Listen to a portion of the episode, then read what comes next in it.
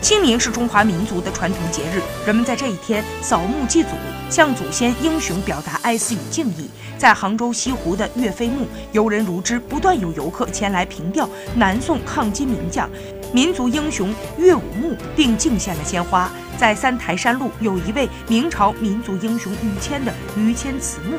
于谦在国家最为危难之时挺身而出，承担天下兴亡。在南屏山下还有另外一位明末的著名抗清民族英雄张苍水墓。岳飞、于谦、张苍水均长眠于西子湖畔，被称为西湖三杰。三位英雄铮铮铁骨，正是中华民族坚韧不屈的民族脊梁。